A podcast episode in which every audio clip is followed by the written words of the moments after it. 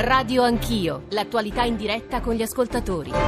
Sono le 8.33, bentornati all'ascolto di Radio Anch'io, Giorgio Zanchini al microfono. Siamo a Milano, siamo a Milano eh, qui in diretta con vari ospiti che ora vi presenterò e soprattutto con eh, il bisogno eh, delle voci di voi ascoltatori, non dico del nord perché in realtà la prospettiva parte dal nord, ma sarà un viaggio in queste tre settimane che precedono le elezioni del 4 marzo attraverso tre tappe che vorrebbero raccontare le voci dell'Italia che aspetta il voto. Cominciando dal nord Italia, abbiamo scelto Milano perché è la città in questo momento ritenuta il motore economico, culturale, sociale dell'innovazione del nostro paese per capire che laboratorio è, che segnali arrivano eh, da Milano, ma per poi parlare in generale di tutto il nord. E so che sono già arrivati, anche perché lo leggo sui nostri schermi sms, whatsapp, whatsapp audio, che vogliono parlare appunto delle attese, dei bisogni, delle attese concrete, poi dei problemi, dei nodi eh, che gli italiani, gli elettori italiani eh, attendono poi dal eh, 4 marzo ed ovviamente dal periodo che seguirà il 4 marzo e quindi un uh, nuovo Parlamento, un nuovo governo,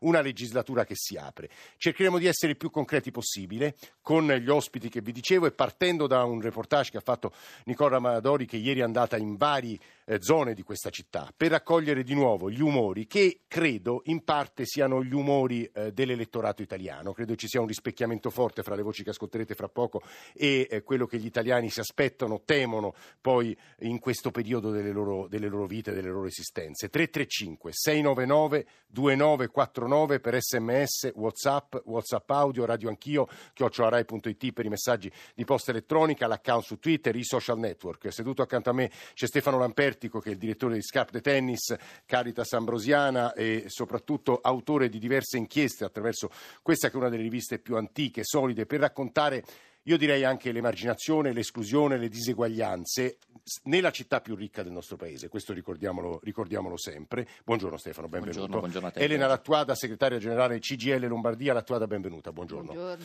Tra poco ci raggiungerà eh, Gian Giacomo Schiavi, ex vice direttore del Corriere della Sera, soprattutto uno dei giornalisti che meglio hanno raccontato questa città, i cittadini arriveranno anche qui in studio e sentiremo Marco Bonometti, eh, presidente Confindustria Lombardia, Stefano Boeri, Alberto Mantovani che è già di là dal vetro e che ci raggiungerà qui in studio tra le 9 e le 10. Però dicevo che noi abbiamo bisogno di partire dalle voci degli italiani e non a caso abbiamo pensato di andare in giro a prendere le voci più diverse. Nicola Amadori eh, ha fatto un giro in quartieri molto articolati e credo che quello che ascolteremo ci offrirà subito degli spunti per i nostri ospiti ma soprattutto per voi ascoltatori. Nicola Amadori tutti propongono, offrono, ma i soldi sono quelli, perciò è inutile fare tante promesse. Soldi non ce n'è, soldi non ne hanno. Inutile levano di qua, mettono di qua. Marco parla con disincanto, non ha fiducia nella politica né prospettive con un futuro governo. Non andiamo a chiedere alla gente come me che potrebbe benissimo andare a rubare perché ha bisogno di mangiare. Andiamo a chiedere chi ha tutti questi soldi.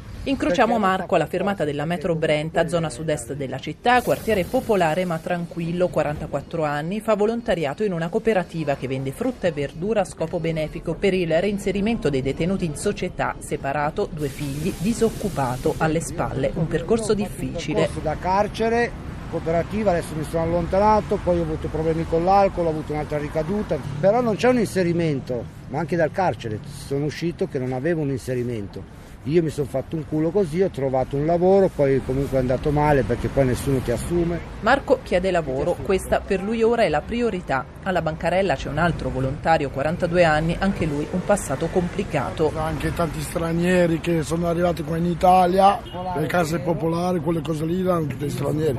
Noi no, sto bene perché sono in casa con i miei.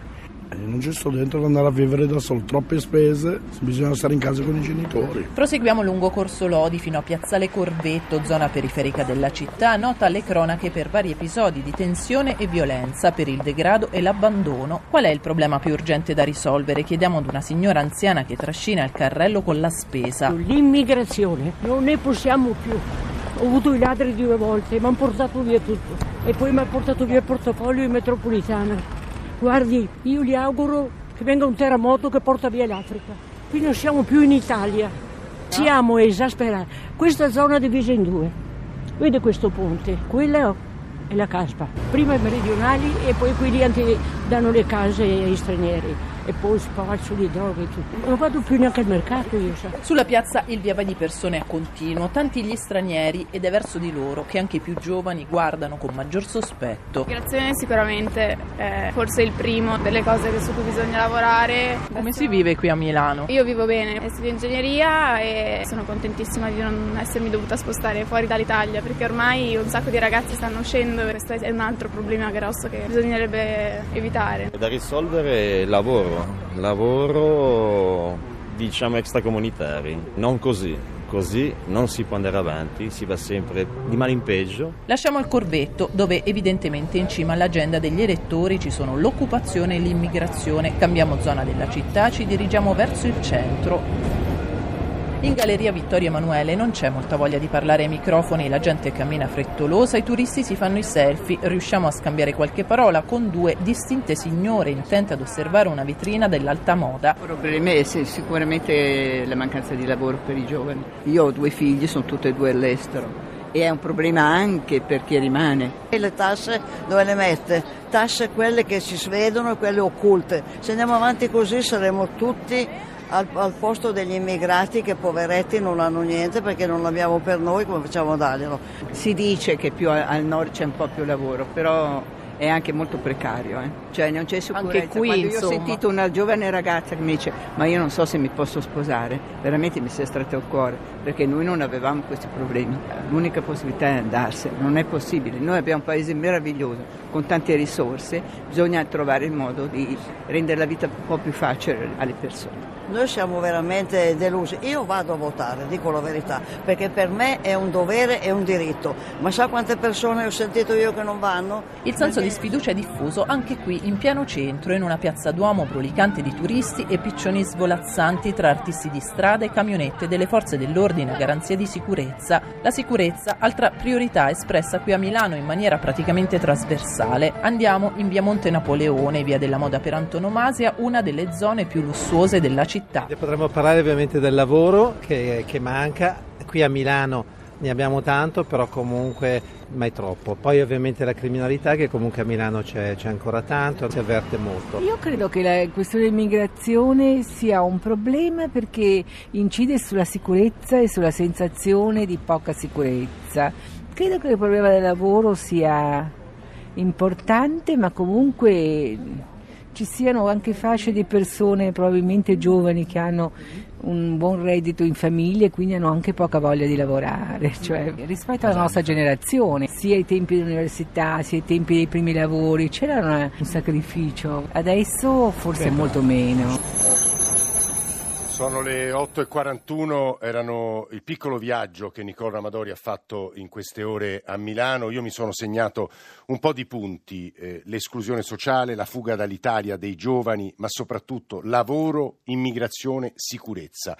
Stefano Lampertico, direttore Scarp de Tennis, Elena Lattuada, segretaria generale CGL Lombardia, siamo in diretta da Milano. Gian Giacomo Schiavi ci ha raggiunto, buongiorno Gian Giacomo. Buongiorno Benvenuto. a tutti voi. Stefano, ti hanno colpito queste voci, ti hanno sorpreso perché per un romano che legge, per un romano per immagino per anche i tanti italiani, insomma non lombardi, eh, in ascolto eh, che leggono sui quotidiani, la Lombardia in corsa verso i livelli precrisi, il sole 24 ore di ieri, Milano è ritornata a crescere a, con livelli che sono quelli dell'inizio degli anni 2000, eh, il tasso di disoccupazione è decisamente più basso del paese, ecco, queste voci eh, a noi stupiscono, forse a te no. No, non stupiscono, non stupiscono perché davvero forse la crisi in qualche maniera è alle spalle, anche se restano le vittime, restano tante vittime, soprattutto eh, legate al progressivo impoverimento delle famiglie.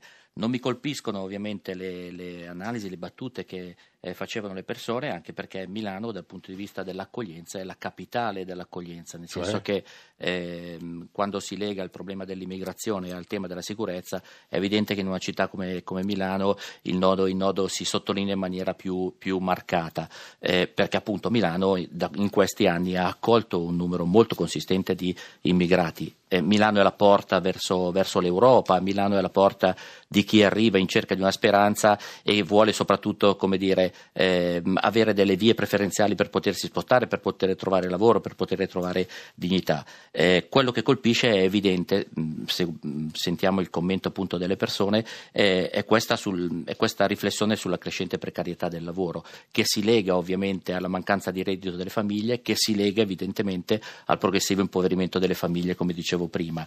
Noi abbiamo dei dati che abbiamo raccolto nei centri di ascolto, ogni anno la Caritas fa un rapporto sulle, sulle povertà e abbiamo dei dati dove eh, si misurano due cose sostanzialmente. Eh, il, come dire, il maggior numero di famiglie italiane che si rivolgono ai nostri centri d'ascolto, colpite appunto dalla sono povertà, sono molto, e non stanno calando. Sono molto cresciute, non stanno calando e ehm, soprattutto ehm, i gravi emarginati che si avvicinano al, ai centri d'ascolto che superano la metà degli assistiti. Questo cosa significa? Eh. Significa che chi eh, viveva eh, fino a dieci anni fa intorno a una linea di reddito medio e ha avuto delle grosse difficoltà, ha fatto molta fatica a risalire e molto spesso purtroppo non è riuscito in questi anni di crisi violenta a risalire.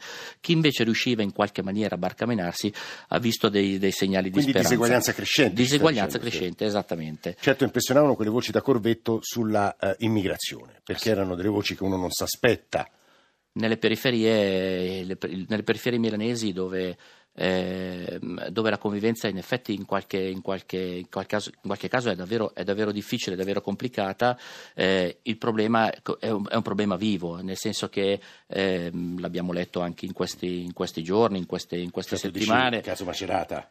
Eh, il caso Macerata non lo so, forse no, ma il, il problema della convivenza è un problema evidentemente da, da affrontare. Eh, certo non, non, non aiuta, questo, l'abbiamo visto nelle cronache di queste settimane, tutta la polemica sulla gestione delle case Aler, tutta la polemica sulle case popolari dove in effetti la convivenza diventa in alcuni casi complicata e su questo non possiamo metterci le, le mani davanti agli occhi. In quel caso la convivenza diventa complicata. Cosa fare? Lavorare sul, sull'integrazione, assolutamente. E in questo senso le parrocchie, i centri d'ascolto, eh, le, le, antenne sul territorio fanno il loro dovere. Stefano Lampertico è il direttore di Scarpe Tennis. L'altra parola chiave delle voci che abbiamo ascoltato era la parola lavoro, ovviamente. Io guardo Elena Lattuada, segretaria generale della CGL Lombardia, e metto a confronto le voci che abbiamo ascoltato con quei dati che citavo. Poi Confindustria sarà con noi, Lombardia in corsa verso i livelli precrisi e credo, Elena Lattuada, che sia doveroso anche parlare di una regione che è la più industrializzata del paese, una delle più industrializzate del mondo, credo, Lattuada, no? Dove però purtroppo il, tema della sicurezza sul lavoro è questione quotidiana. Ieri ci sono stato, un grave incidente vicino Como e mi diceva lei, eh, ieri sera ce n'è stato un altro. Sì. Eh, partirei da, dai dati sulla, sull'occupazione. Eh, allora, I dati sicuramente dimostrano che questa regione, rispetto alle altre regioni d'Italia, anche rispetto a regioni del nord al resto del nord, diciamo. Esatto, eh ha dei dati dire, migliori.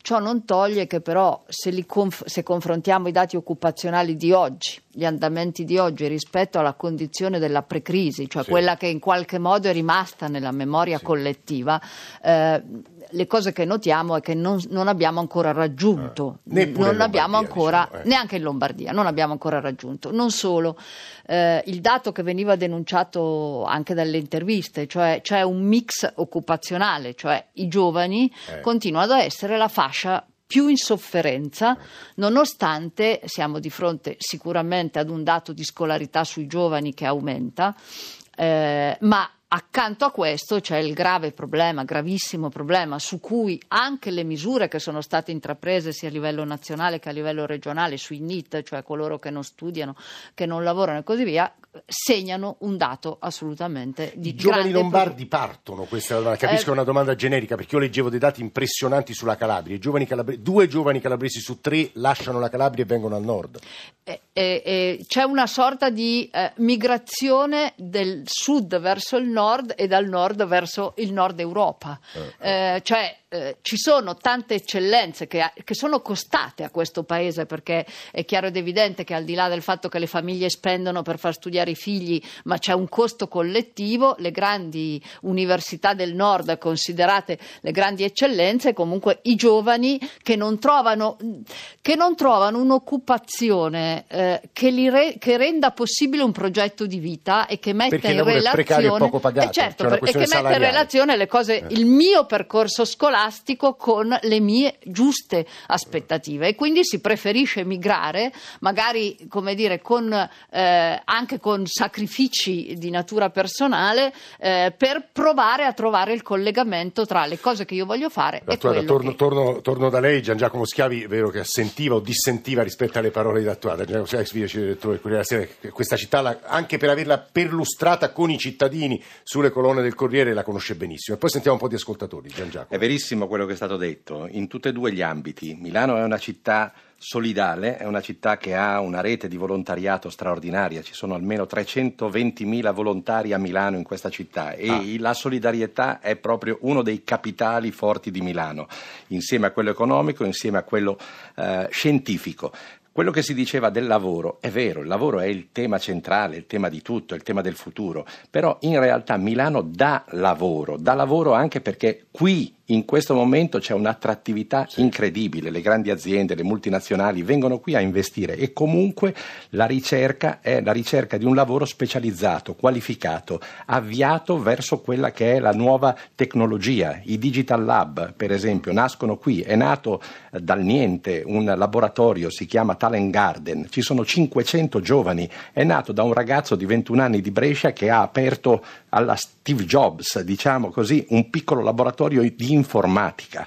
Cioè per cui Milano crea start-up, 1500 start-up, vuol dire che c'è anche un'autonomia del lavoro, però non riesce ovviamente a dare lavoro a tutti e soprattutto le condizioni sono difficili perché un ricercatore si trova meglio all'estero dove le condizioni di vita fuori da questa stanza, immagino, lo dirà, eh. immagino dove le condizioni di vita e di eh, costo per casa, per formare una famiglia, sono agevolate, cioè uno ha dei vantaggi. Sono i Quando- servizi. esatto, quando uno è a Milano poi deve trovare casa, si trova subito in difficoltà e il problema della casa, l'avete visto anche nel vostro servizio, è un problema drammatico perché Milano ha perso troppo tempo nel creare un mix abitativo con evitando i ghetti. Purtroppo a Milano si sono creati dei Guarda, ghetti. Gian Giacomo verrà poi nei nostri studi Stefano Boeri, che è stato anche assessore in questa città, insomma, uno degli architetti più illustri del mondo, quindi sull'edilizia sociale potrà aggiungere considerazioni. Un tema che riguarda tra l'altro non soltanto Milano, la Lombardia e il nord, riguarda il paese.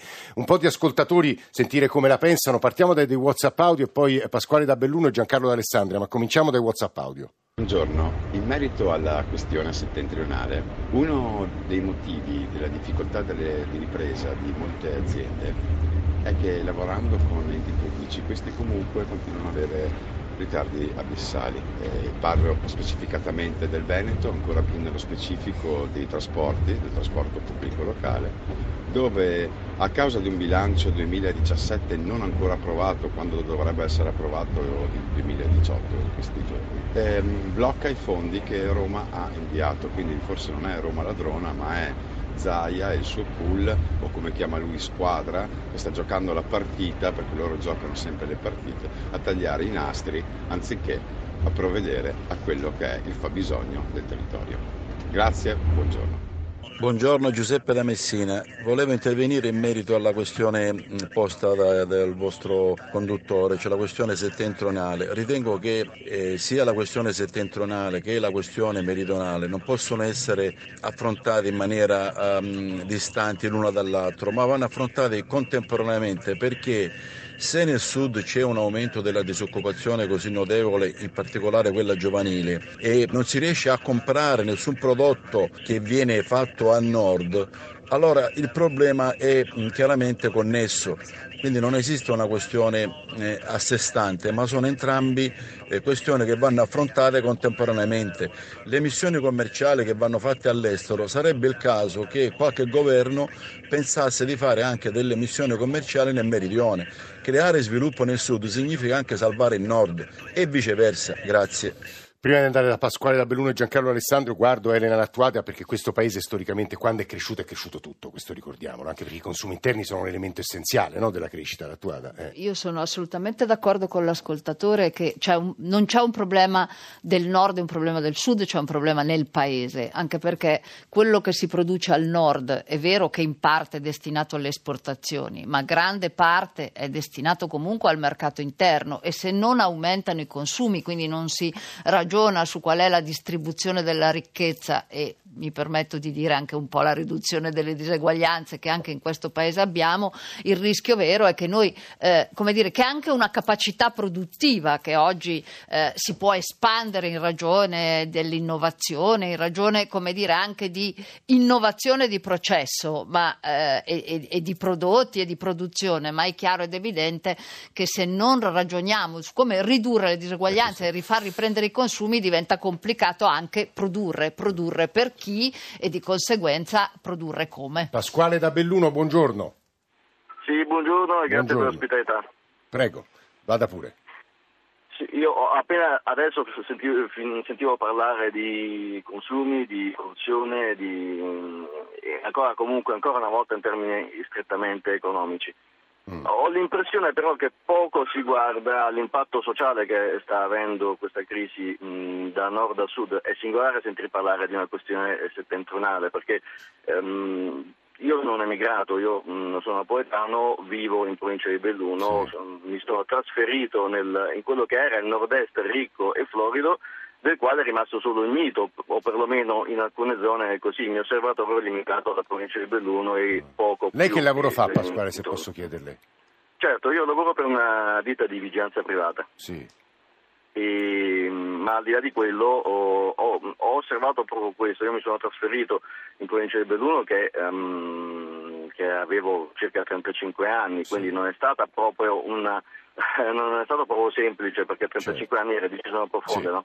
Però, però la capacità di adattamento, di gestione dell'insuccesso, delle difficoltà che, che, che si vive mh, sulla pelle fin da bambini eh, in giù, trasferitomi eh, qui in provincia di Belluno, io questa cosa qui non la vedo, non l'ho vista nel, nel tessuto sociale della zona dove vivo io. È successo, l'ho notato io, ma non soltanto io, che um, non appena si è cominciato a sentire parlare di crisi, di difficoltà, sì. um, ho notato proprio la totale assenza di meccanismi di adattamento, di, di rigenerazione delle persone. No? Guardi, io credo, io credo, Pasquale, su questo Lampertico possa dirci, dirci, molte cose che prima mi raccontava, e Scarp de Tennis tra l'altro lo racconta molto bene in tutti i suoi numeri, che cosa significa essere degli esclusi, emarginati, soprattutto al nord Italia, più ancora che al sud, credo. Giancarlo D'Alessandria, infine. Giancarlo, buongiorno. Io vorrei introdurre un tema aggiuntivo rispetto alla cosiddetta questione settentrionale, cioè il fatto che finora avete parlato giustamente di Milano e della Lombardia, ci sono altre zone del nord, la mia tra quelle, dove la crisi non è mai passata. Ah. E dove cioè, aree del mai... Piemonte, lei dice Giancarlo. Eh sì, e, meno per, per la mia zona ovviamente. E oltretutto tutto quello che uno dei fattori che aumenta un po' l'irritazione è il fatto che non si vede alcun tentativo, alcuno sforzo reale e credibile di porvi rimedio. Tutto quello che sostanzialmente riceviamo sono grandi opere pubbliche, magari piccole opere pubbliche come il bando delle periferie, ma sono totalmente scollegate dai bisogni reali del territorio e qualora utilizzassero non portano neanche parecchio lavoro o perlomeno portano lavoro in minima parte no, ai territori che poi devono subire il, queste opere pubbliche. Il punto Giancarlo credo è che, eh, insomma, io l'ho detto, l'ho provato a dire all'inizio, ovviamente la nostra è una tappa che ha come cuore Milano, la Lombardia, ma parlare di nord è di una genericità assoluta perché le realtà sono le più diverse, il Piemonte non è la Liguria, la Lombardia non è il Trentino, quindi in realtà parliamo più in generale delle attese, dei bisogni, delle domande che arrivano da un elettorato che è composito visto come è composita la crisi, soprattutto la crisi dalla quale usciamo. Noi stiamo per dare la linea al giornale radio, abbiamo già accumulato molto materiale, gli ascoltatori stanno ponendo e scrivendoci a 335 699 2949 moltissime domande e questioni che riprenderemo con l'attuada Schiavi Lampertico e verranno poi qui in studio Alberto Mantovani e Stefano Boeri. Quindi ci risentiamo più o meno fra una decina di minuti, adesso ci ascoltiamo eh, le ultime notizie, se volete potete anche scriverci alla posta elettronica di Radio Anch'io che è radioanchio.it e poi qui in diretta da Milano riprendiamo con quello che ci avete suggerito voi ascoltatori e quello che i nostri ospiti vorranno dirci tra una decina di minuti.